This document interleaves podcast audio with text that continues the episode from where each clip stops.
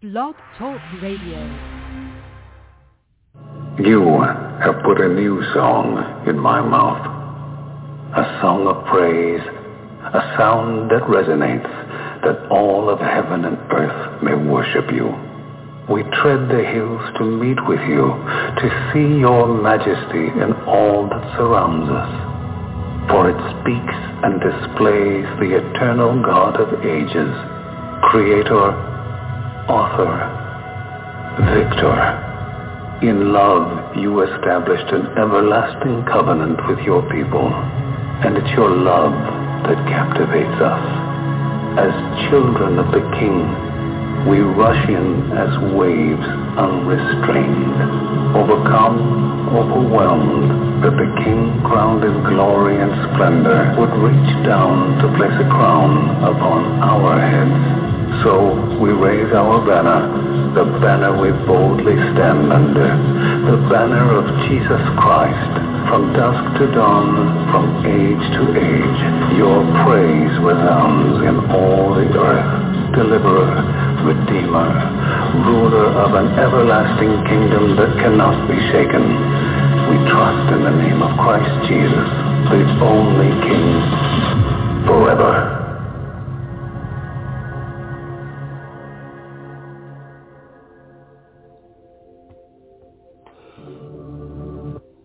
Welcome to Zion's Redemption Radio. This is Fundamentally Mormon. I'm your host, Mark Lichtenwalter. The guest call-in number is 917-889-8827. That's 917-889-8827. You can find this at blogtalkradio.com forward slash fundamentally Mormon. And the text will also be posted on my Facebook wall at facebook.com forward slash LAZURUS 1977. You can also find the text and the audio to this radio program on iTunes at Fundamentally Mormon and in the different Facebook groups that I am an admin of. Some of those groups are LDS Last Days Prophecy and Gospel Discussions, LDS Gospel Mysteries, Latter-day Unity, and others. You can find the pages that I admin also on my Facebook wall. And if you enjoy this program, please friend request me or follow me and uh, make me one of your close friends. We try to put out as many episodes as we can during the week but I'm thankful for you to be here today. Let's get right into the reading today. We are going to be reading out of Ogden Kraut's books. You can find his books for free to read online at ogdenkraut.com. That's O-G-D-E-N-K-R-A-U-T dot com. That's O-G-D-E-N-K-R-A-U-T dot com.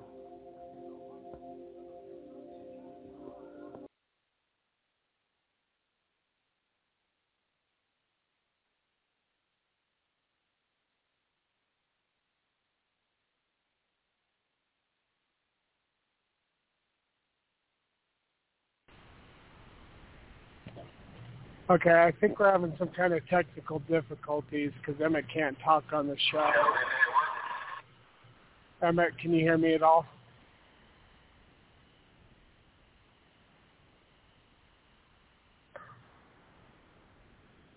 Uh, let me see if I can play a clip. Because I don't know if Emmett can hear me, and uh, everything went dead here just a minute ago. So Okay, I hear you now.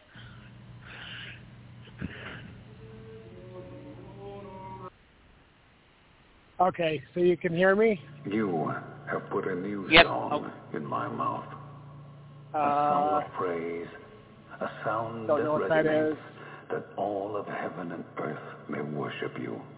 We tread the hills to meet with you, to see your majesty in all that surrounds us for it speaks and displays the eternal God of ages, creator, author, victor.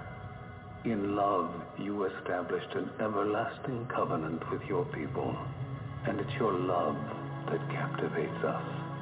As children of the King, we rush in as waves unrestrained, overcome, overwhelmed, that the King, crowned in glory and splendor, would reach down to place a crown upon our heads. So we raise our banner, the banner we boldly stand under, the banner of Jesus Christ, from dusk to dawn, from age to age, your praise Okay, stop that. resounding in all the earth, deliverer, Damn redeemer, ruler of an everlasting I stopped it. Okay. Thank you. All right. So Emmett and I couldn't talk before, like when we call into the show, we can call in 15 minutes early and make sure everything's working right uh, for the listening audience. And uh, we were having problems hearing each other, and then both of us got dropped off the call. And uh, it seems like everything's working now, so hopefully everything will be fine. Welcome to the program. Today is the 22nd day of March 2022, and uh, we are going to be going over uh, how to qualify for the celestial kingdom today, section two, which is how uh, it's is, is it how to love your brother? What, what's the title of the chapter? To love God and all men. Uh, yeah, let me open it. Uh, love God and all men. Yep. Okay. Yep. Oh, I forgot to put the page numbers down. What page? Uh, what? What is the page numbers for this uh, section? All the way to the next So the- part of whatever. Go ahead. So the section is on page 39, and hold on.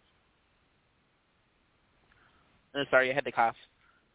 Um, and it goes uh, just the sections only that one page, but chapter four, uh, this pure love of Christ goes until page 53. Okay. So, what was the first page? Forty-nine to fifty-three. 39.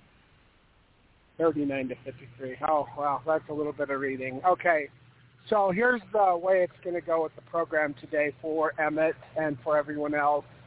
Kim cannot read because she had to go up and take care of some stuff that needed to be done today. She's on her way back from Utah County right now, and she'll call in when she can, but she's going over Soldier Summit.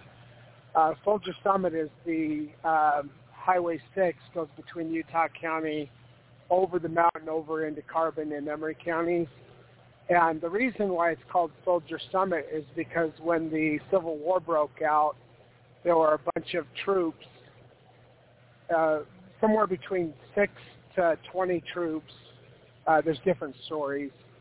Uh, they disaffected from the Union Army and uh, that was stationed in Utah, and they went to go fight for the Confederacy, and uh, they they just they just like went AWOL.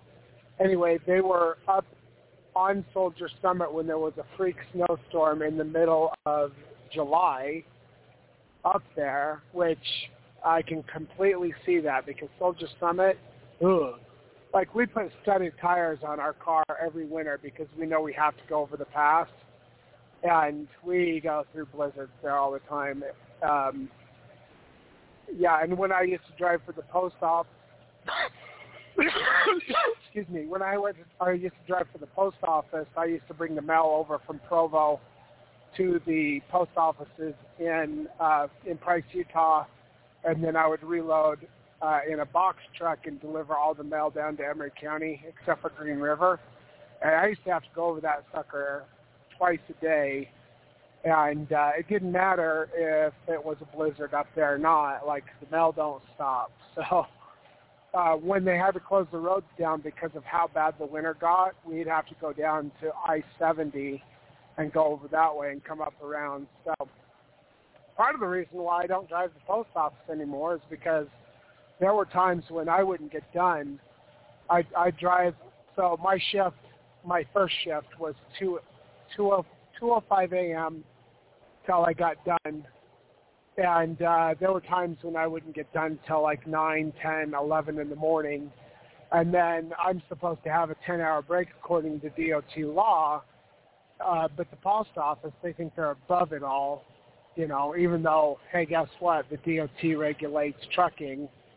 Uh, anyway, but um, I would have to be back to Emery uh, to pick up the mail at, um, I think it was 3.15, and then I'd have to make my way back up. So um, and they had an apartment for the post office in Ferron, which is 15 miles north of Emery.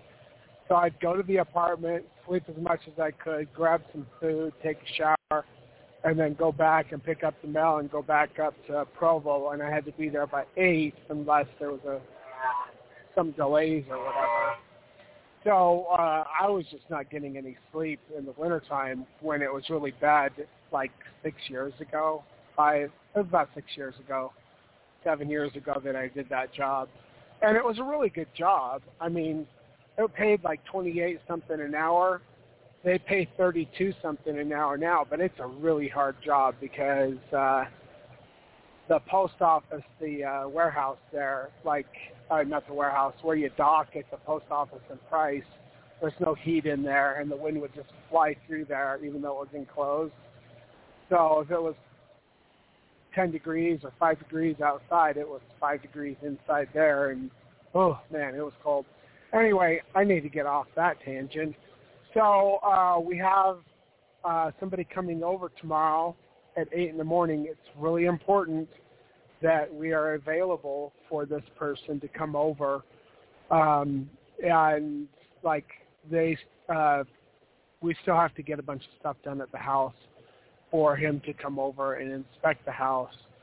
So what I'm going to do tonight is I'm going to mute myself.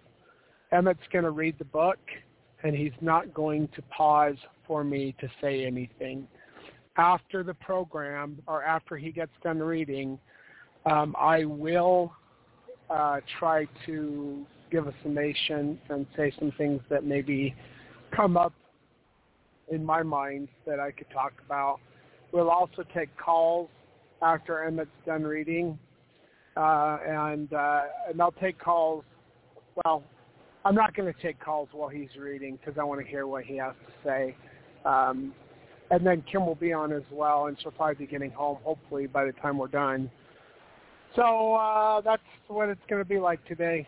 So uh, Emmett, commence with the reading. Actually, I'll, uh, I'll uh, say a prayer and then we'll get to the reading. Our Father who art in heaven, hallowed be thy name. Thy kingdom come, thy will be done on earth as it is in heaven. Father, we love thee so very much, and we desire Zion to be redeemed on the earth. We desire to be tools in thine hands to bring about Zion's redemption and to educate the saints on how a Zion people should be so that we can be those people that are part of that exodus and those people that redeem Zion in the wilderness as it talks about in Isaiah chapter 35 and other places. We love thee and we love thy son Jesus Christ and all that he has done for us and atoning for our sins that we may be free men led out of the bondage of death and hell and out of the bondage of Babylon the Great. We ask for thy blessings to be upon us as we dedicate our lives. So we say these things in the name of Yeshua, our Messiah, even Jesus the Christ. Amen. Okay, Emmett, I'm going to mute myself. Go ahead with the reading. Don't I don't ask me if I need to say anything because I'm not going to say anything until after we're done with the reading. Got it? Okay, I won't. okay, thank you. All right, I'll mute myself. What's up with that? Um, section 2, Love God and All Men. In Section 1, we reviewed what is required to enter the straight and narrow path to become candidates for the celestial kingdom. We understand now that we are candidates qualified to receive celestial bodies when the time comes for that inheritance. We know we have much to do in order to become like our heavenly parents. But we know that we have this life plus a thousand years in the millennium to accomplish this. Our brightest of hope has increased in the fact that each of us can and will qualify for this great gift of eternal life. Once we are on the straight and narrow path, what must we do next? Nephi asked that very question. And now, my beloved brethren, after ye have gotten into the straight and narrow path, I would ask if all is done. Then he answers.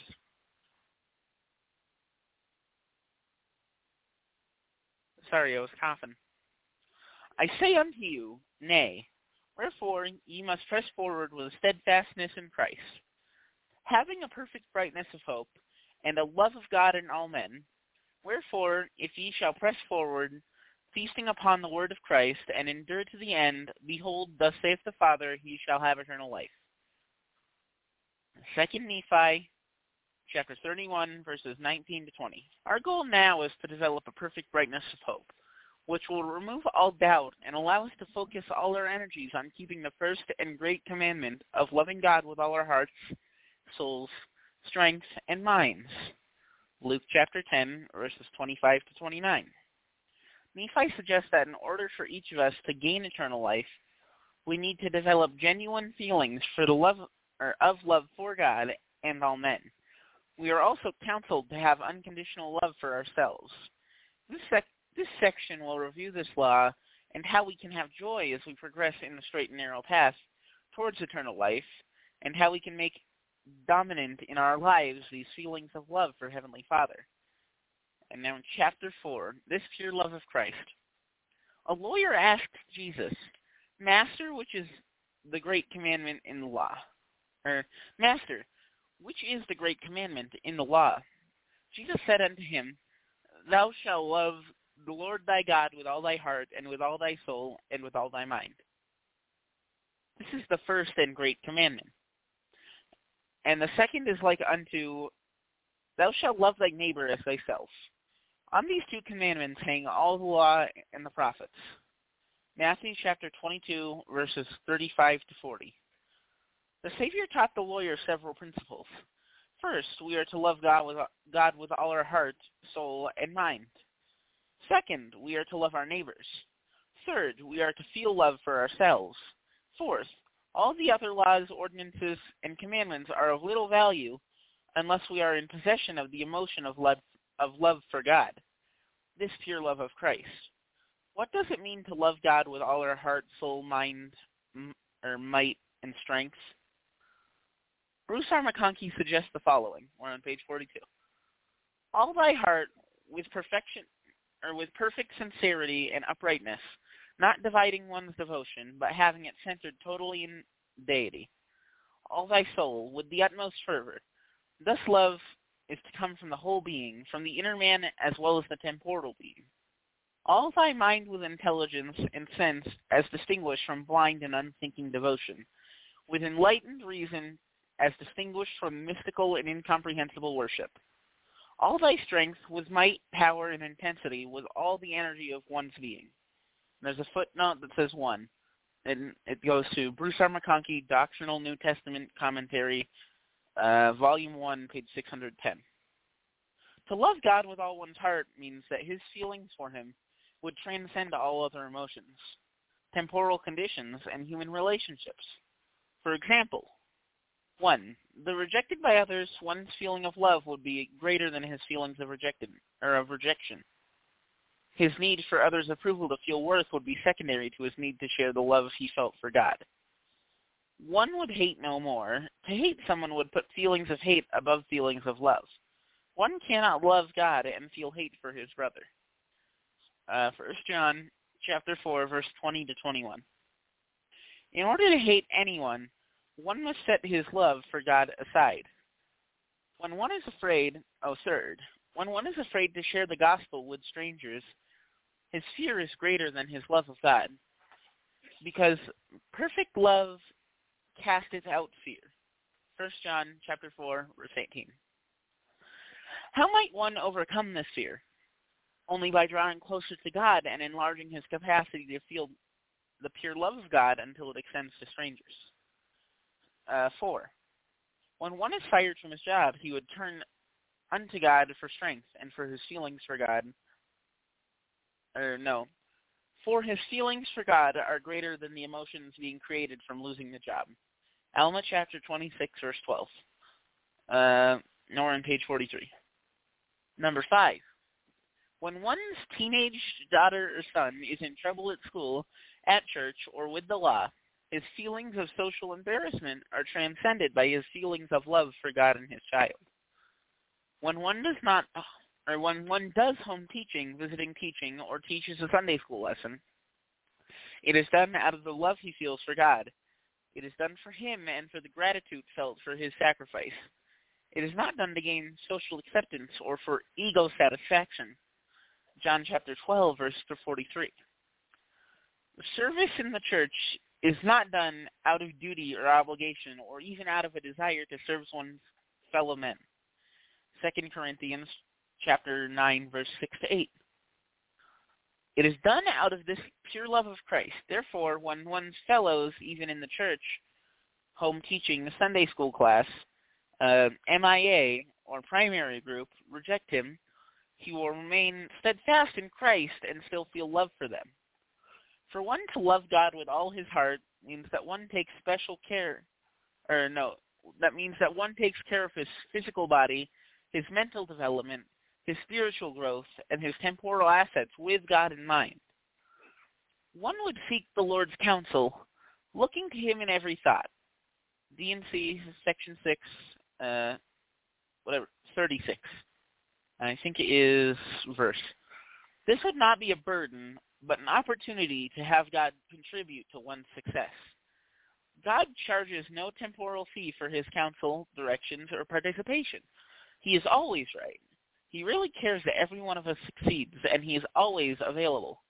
When one sins, his knowledge of God's love would help draw him back into the straight and narrow path. It is Satan who would tell him that God doesn't love him anymore because of his mistake. But this person would reject Satan's lie, for he knows that God does care and has a great love for him, even though he cannot feel God's love at the moment. Alma chapter 5 verse 33, Ephesians chapter 2 verse 4 and 5. One would not condemn himself when he makes mistakes or doesn't accomplish all the things he knows should be done. Such self-condemnation removes one from feeling the pure love of Christ. When one fails, he should look to God for strength to improve, rather than spend his energy in self-condemnation uh, contrary to the gospel of Jesus Christ page 44, uh, number 12. when one strives to keep the commandments, he draws closer to God, and his feelings of charity expand. He does not seek to keep the commandments out of feelings of guilt, nor to feel accepted by his fellow man, out of feelings of duty or obligation. 2 Corinthians chapter 9, verses 6 to 8. His feelings of love, oh, 13. His feelings of love will dominate all worldly praise, money, honors, or anything else found in this world. 1 John chapter 2, verse 15. 14. This love for God will be stronger than any other love he feels for friends, parents, spouse, or children. Matthew chapter 10, verse 37. Dominating emotions determine one's actions. There are times when our feelings for God dominate our lives, and we feel great peace and joy with him, with our fellow man, and with ourselves, or ourselves. There are other times when the cares of this world become dominant, and it is hard to let feelings of charity preside. Developing a pure love of Christ takes time, effort, and concentration. The primary purpose of this book is to help each of us find our ways or find ways to grow in this perfect love of God. Some people assume that they do not have the pure love of Christ because this emotion does not dominate their lives each moment of the day. But the real question to ask is, am I improving because I choose to draw to him daily? Remember that dominating emotions will determine our actions for the current moment of time. For example, a young man came to my home one day to give me his temple recommend. It seems that he had argued with his boss over something the boss had done to him, and he had lost the spirit. He felt he was no longer worthy to hold a temple recommend. A temple recommend. That morning, he and his family had a prayer. His feelings for Heavenly Father had been strong. He felt good about his life, family, and what the day would hold for him. After he arrived at work, a couple things went wrong which had upset him. But he stayed in control. He had someone ask him about the church. He would have gladly testified of the gospel. He would have felt spiritually in tune, but during the morning, the boss made some schedule changes without consulting him. Somewhat upset, the young man had gone to his employer's office to complain. His employer listened to him, yeah, listened to him to explain how offended he was and how it was embarrassing to him when his coworkers knew what was going on before he did.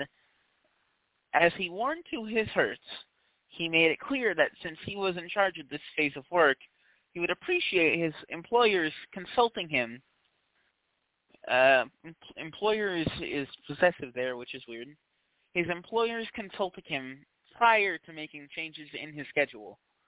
Perhaps had the event ended at this point, all would have been fine, but his employer was now offended and abruptly expressed his authority, plus his concern about how effective my friend was at his job. he's saying he's bad at his job. at this point, my friend hit the ceiling emotionally. His feelings for Heavenly Father did not dominate his heart at all. In fact, these special feelings were nowhere in sight.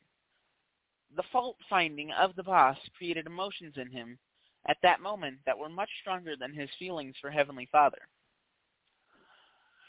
My young friend proceeded to tell the boss a thing or two. He swore at him. He told him that others felt the same way he did about him, and he said a few other bitter, mean things that came into his mind.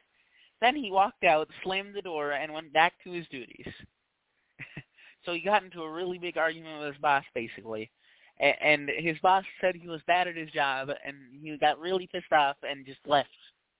But went go back to do his job instead of like actually leaving. I think that's kind of funny the way he phrased it, though. One has to keep feeding emotions in order to maintain them. Some of the other employees had heard the confrontation. They wanted to know what had happened. My friend told his side of the story over and over. He really fed his negative emotions. In fact, it was after lunch, before everyone had heard what had happened. As the afternoon went by, our friend turned his mind and heart to his work and the intensity of his negative emotions began to diminish. By the time he climbed into his car to drive home, his negative feelings were reduced to the point that they were equal in intensity to his feelings about Heavenly Father. He wondered why he had been so dumb, why he had lost control and said things which weren't appropriate for an elder in the Church of Jesus Christ to say.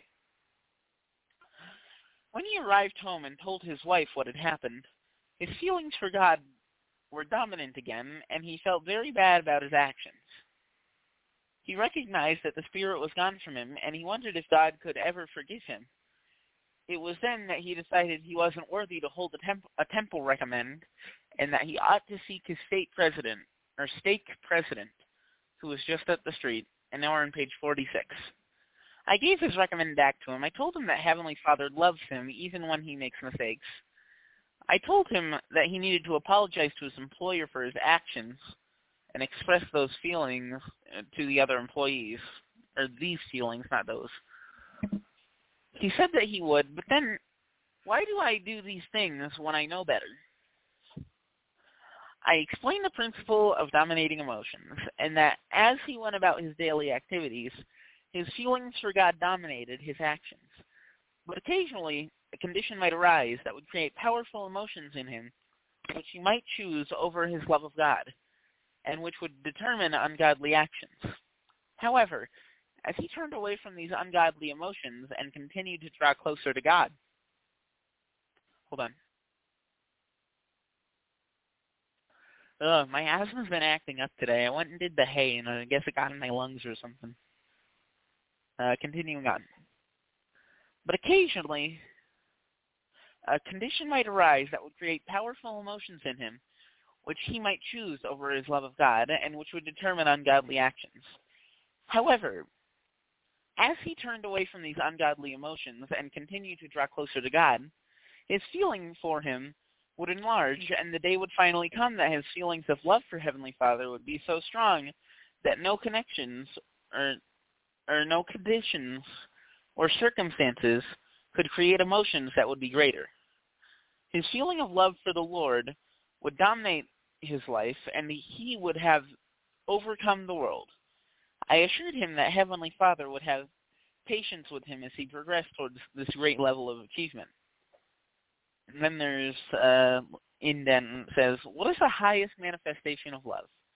Devotion to one's fellow man. For when one is in service of man, he is in the service of God. The service of God." Um, Mosiah, chapter two, verse seventeen. Yet this statement isn't entirely true, for one can love his fellow man and not his God, but one cannot love God without loving and serving his fellow man. The highest manifestation of love is devotion to God, and there's a footnote that says Bruce R. McConkie, Mormon Doctrine, page 200 and, or 459. Remember, however, that on this earth there are many good Christians who love Christ and who serve their fellow man, yet will never see the celestial kingdom. Hold on, mom's calling me. Um,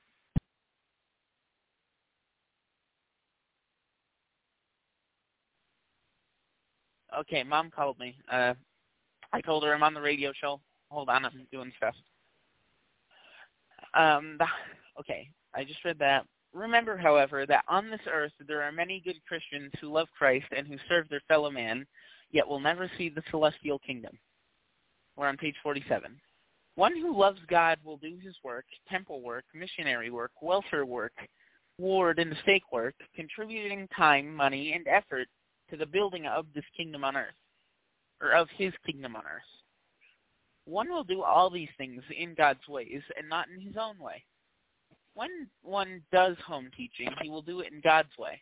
When members of a priesthood quorum were asked why they did home teaching, they replied with such answers as the following.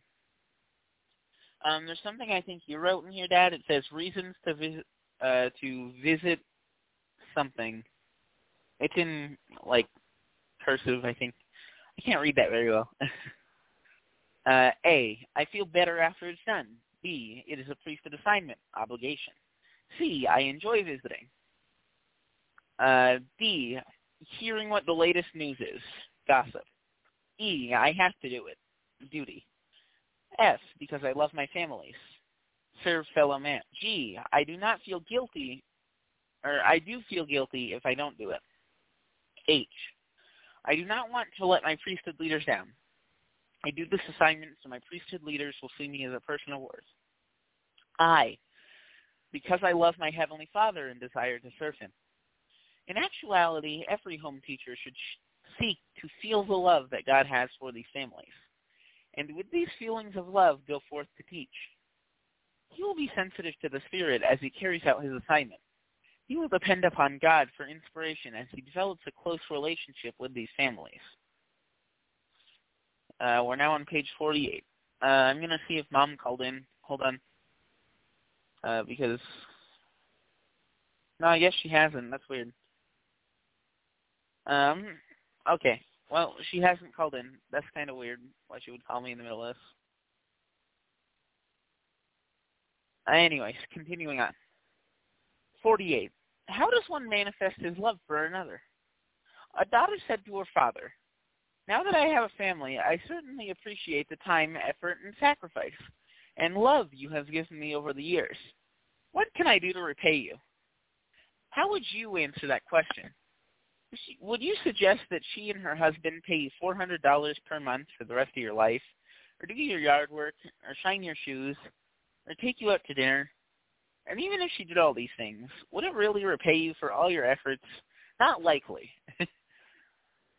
This father told her daughter that the greatest gift she could ever give to him would be for her to love the Lord with all her heart and serve him unto exaltation. Why would this re- repay the father? A, the daughter's spiritual growth as she served God would bring great joy into his heart and into hers because her capacity to feel this pure love of Christ would expand. B, the daughter would experience the same love that the Father had experienced in his sacrificing for her, which was the pure love of Christ.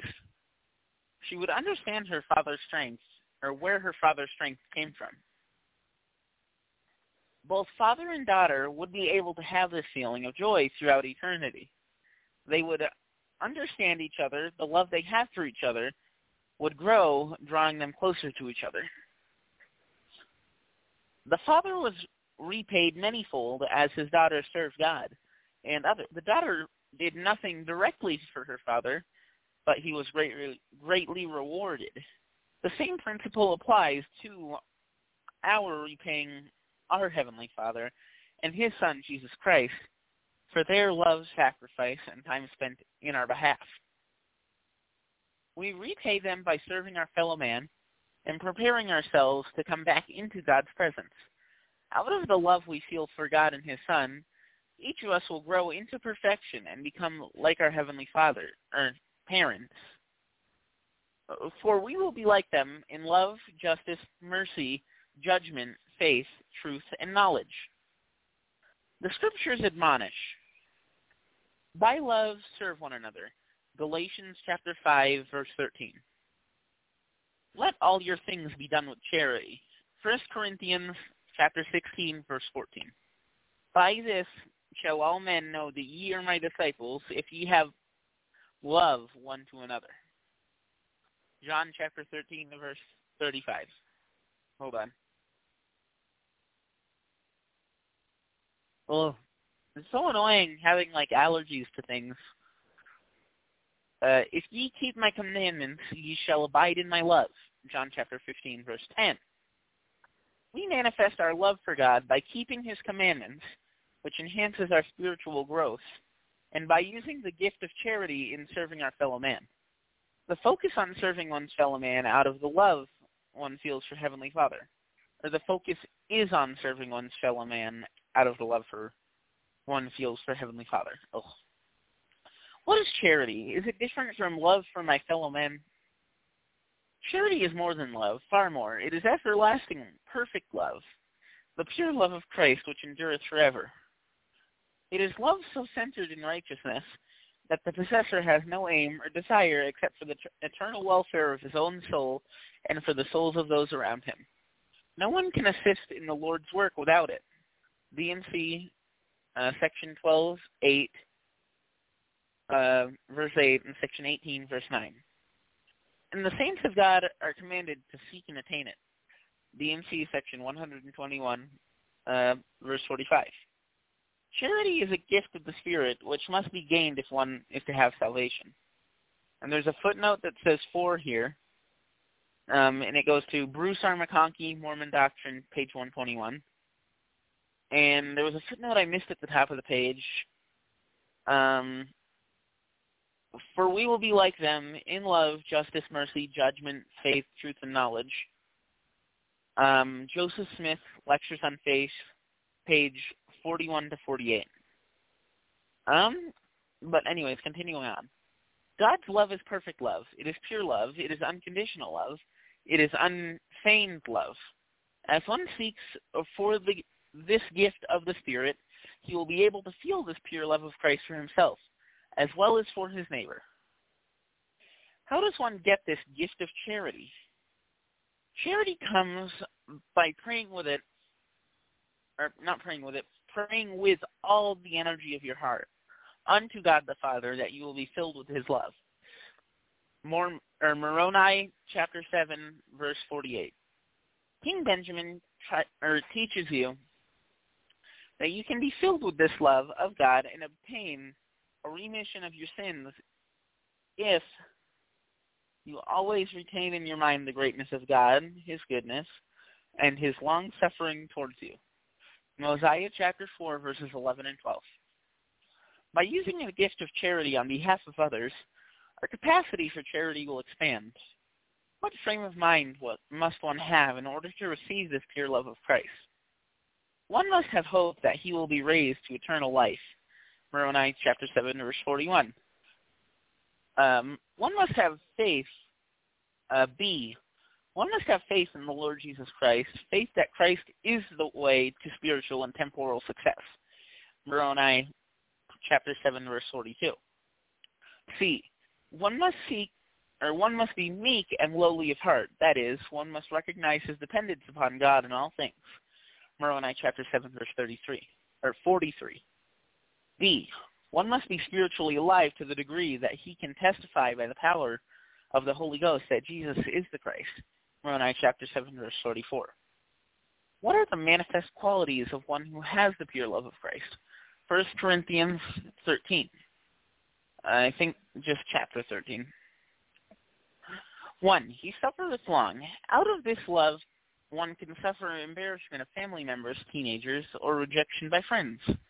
Out of this love, one may suffer in silence rather than point out the faults of others or try to get even.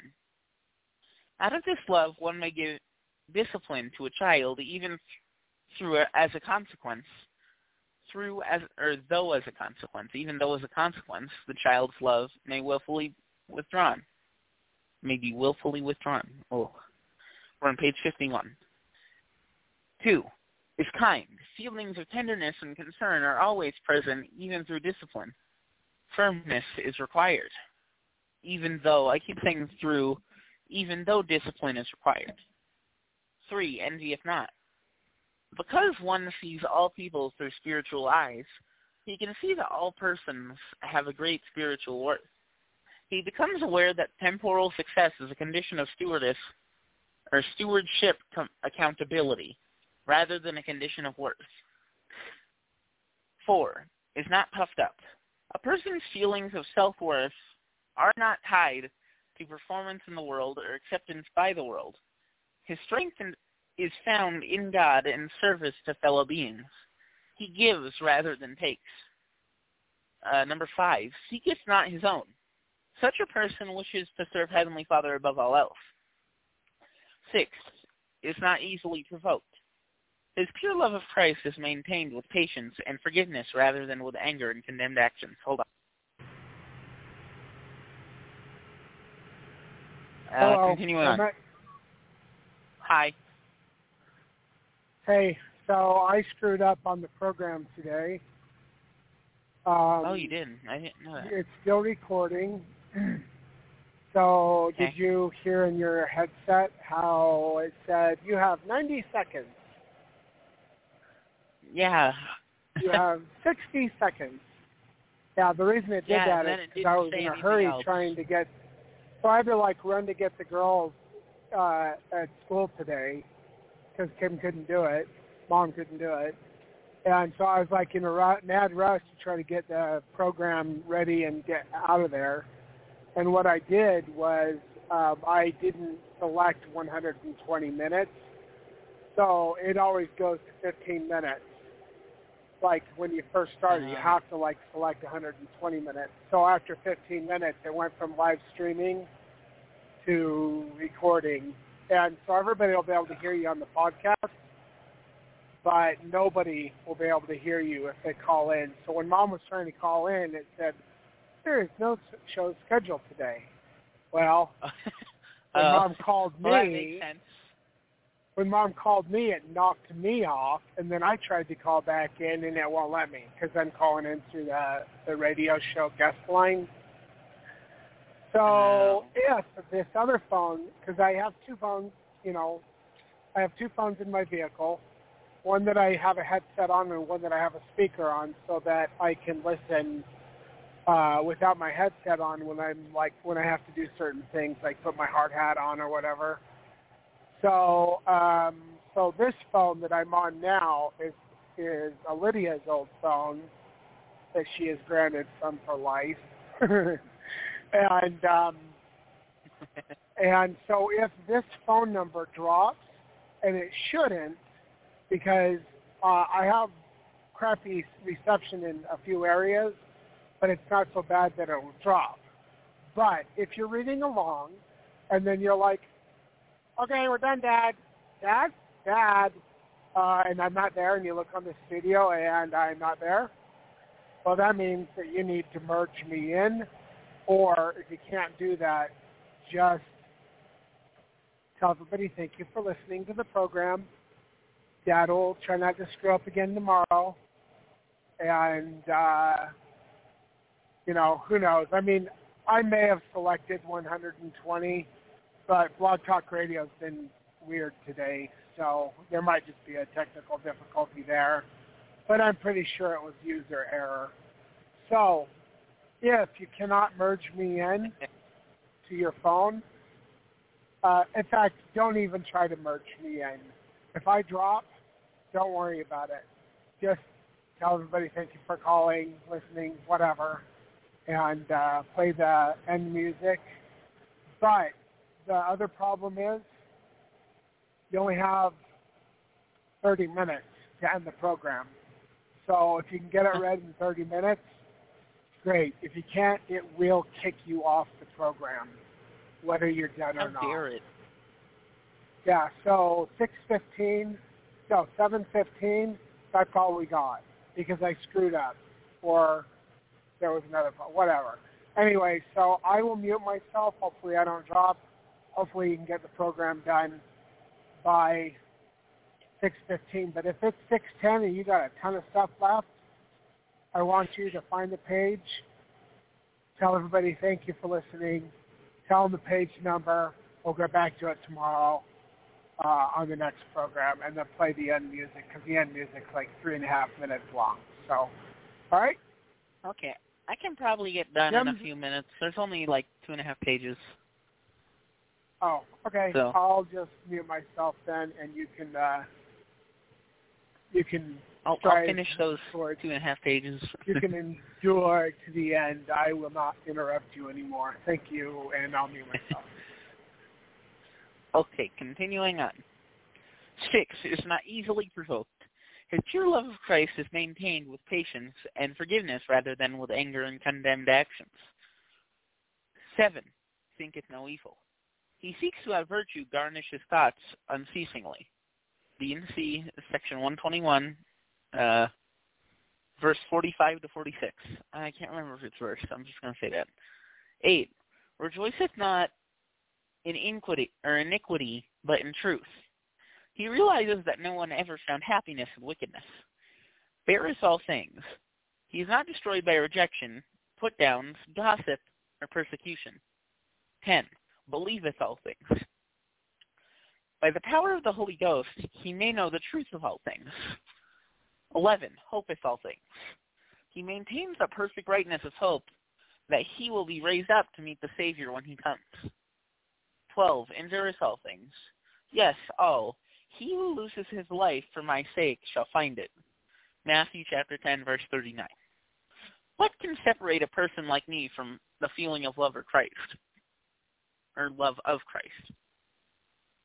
Okay. What can separate a person like me from feeling the love of Christ? Oh my goodness.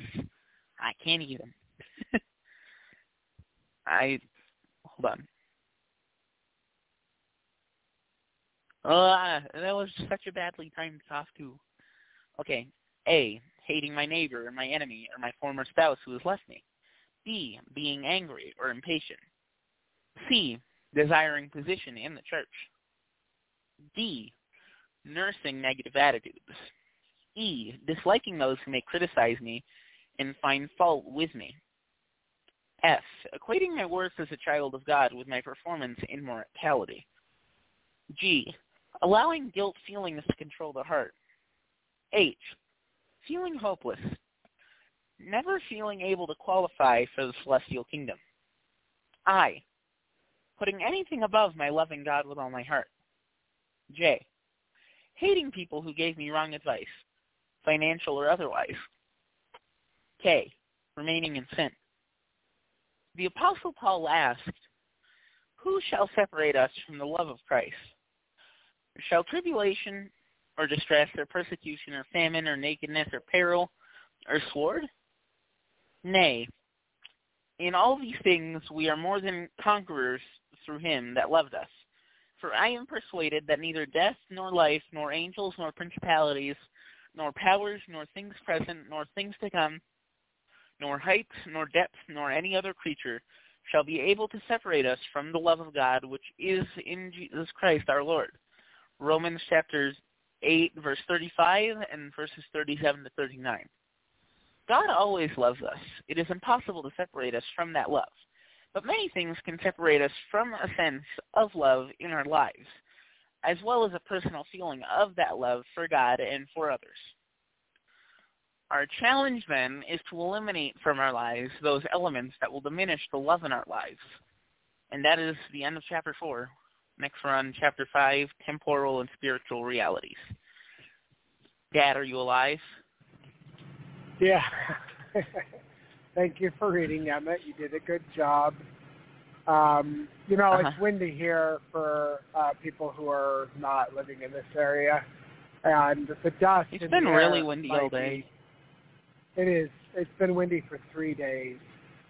So, because yeah, I know earlier when I was doing hay for the, oh. oh, I thought you were done talking. Oh. Earlier when I was doing hay for the goats, uh, I like went to flip it up and like put it over the fence, and luckily it was blowing the other way because Ashton practically had an asthma attack. He was like sneezing and dying because all the hay that went into his lungs. And that's our goat like- for people who don't know. One of our goats. Yeah, we have goat, twelve, Ashton. twelve goats. So, okay, we have a number of goats that is in the double digits. Probably. Well, yeah, we have we have twelve. Uh, we would have had thirteen, but one of them died because it hung itself on the fence. Poor Melvin. I miss goat. Melvin. He was such a good goat. he was he was goat. the dumbest goat. He was so funny. He was. Anyway, all right, Uh-huh. Well, so Emmett has special news today. Uh, he took his ACT. Oh, oh yeah, oh, yeah. So I and I I don't get never got for to five take- years.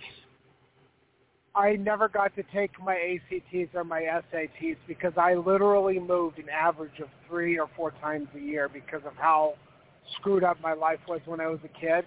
And what happened was, like, one school, they would, like, schedule the ACTs for later on in the year. And so I'd be there, and then I wouldn't get to take them because I'd transfer. And the other school would be like, oh, we already did that. Uh, you know, so I never got the ACTs or the SATs. In fact, I never got to finish high school because uh, when I was in 10th grade, my aunt made me get a job and pulled me out of school, and then uh, and then I was homeless after that. So that was great. But I did get my GED with honors. I think I got like a 97% overall score. He he is enough so good. I did. You know what GED stands for, right? Uh huh. The the good enough degree.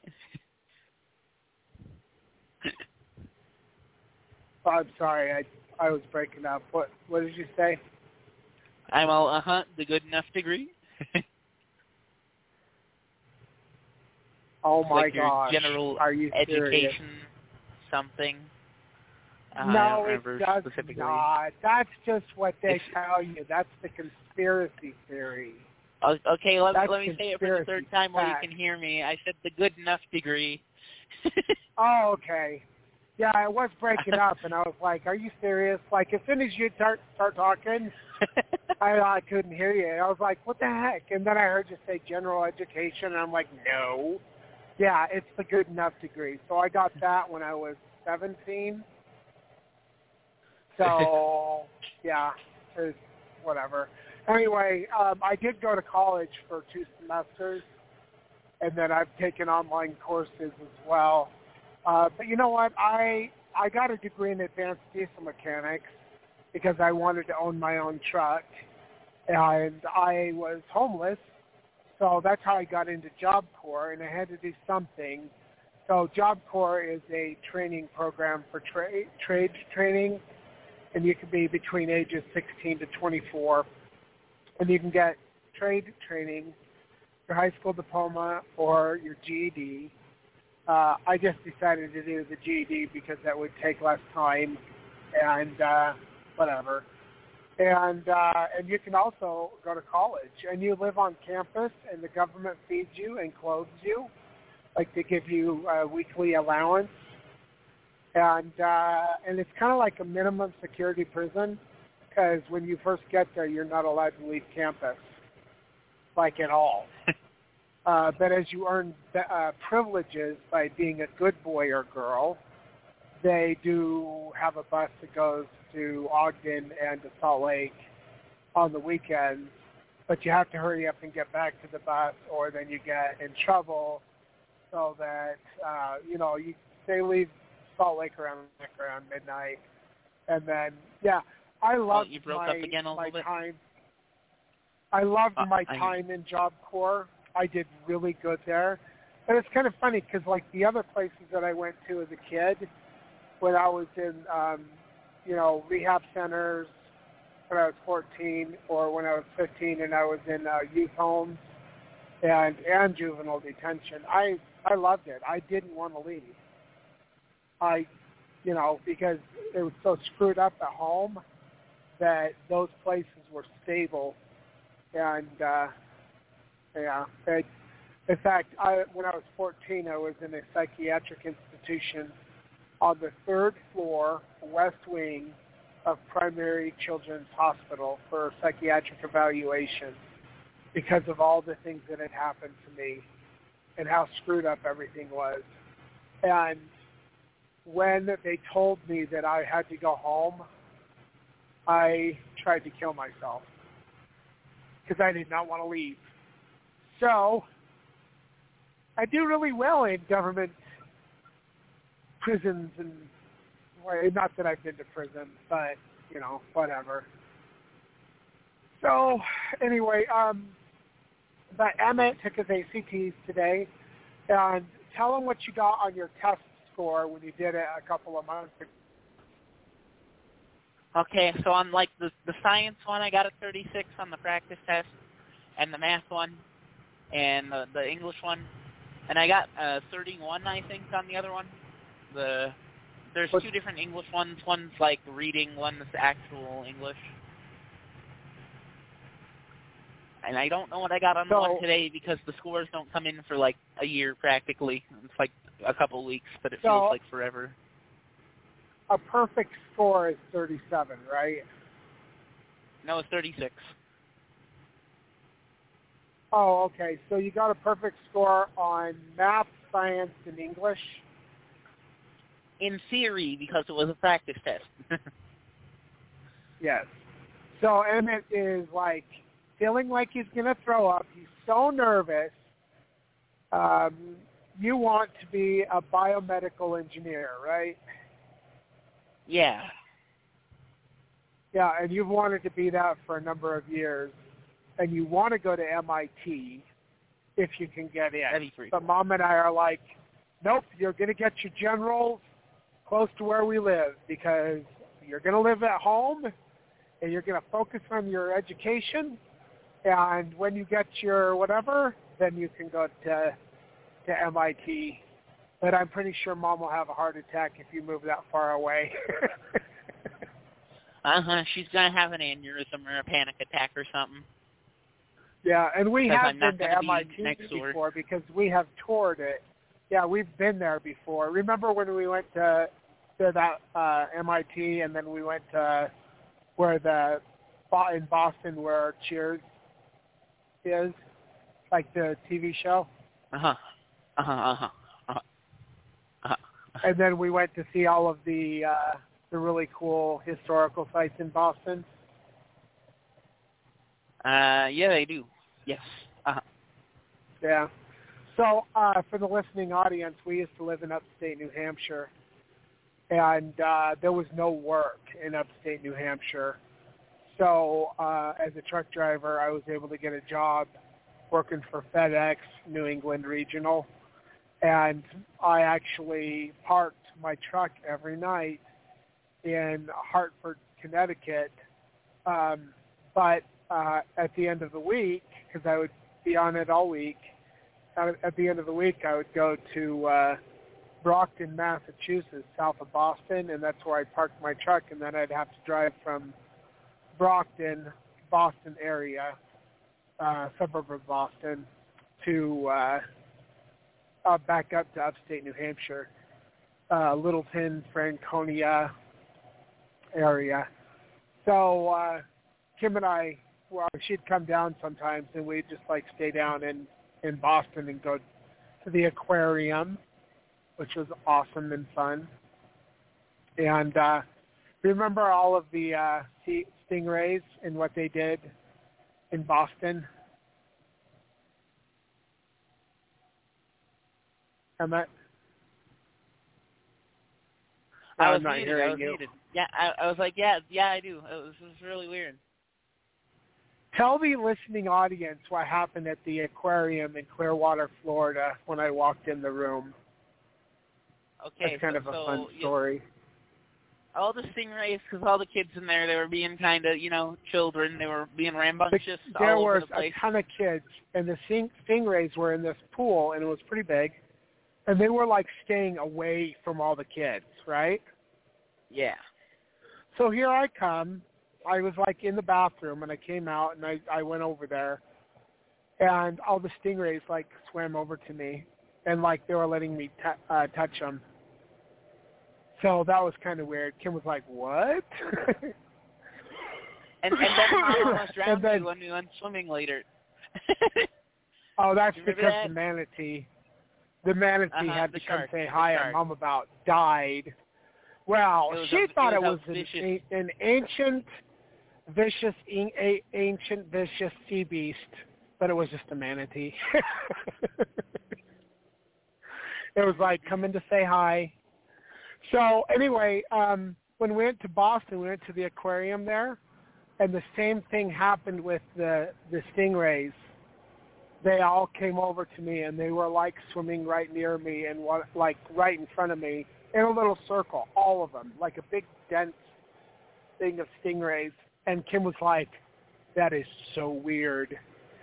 So I don't know why stingrays like me, but it wasn't just in Clearwater, Florida. It happened in Boston too. So remember what happened the night or the day that um, Mom and I got married, and we went to Clearwater Beach and there was sharks in the water that were like right by oh us. yeah, with with with the birds and, and the weird dolphins that like fought the sharks. Yeah, the dolphins, a bunch of dolphins came over and chased the sharks away, and then the dolphins were near us. And then, like, Emmett and I were, like, sitting in the water, and there were all these fish swimming all around us, just in a, like, school around us. And and then the flipping birds would come down and, like, they'd grab the fish. They'd, like, dive bomb the fish right by us, and we're like, what the heck?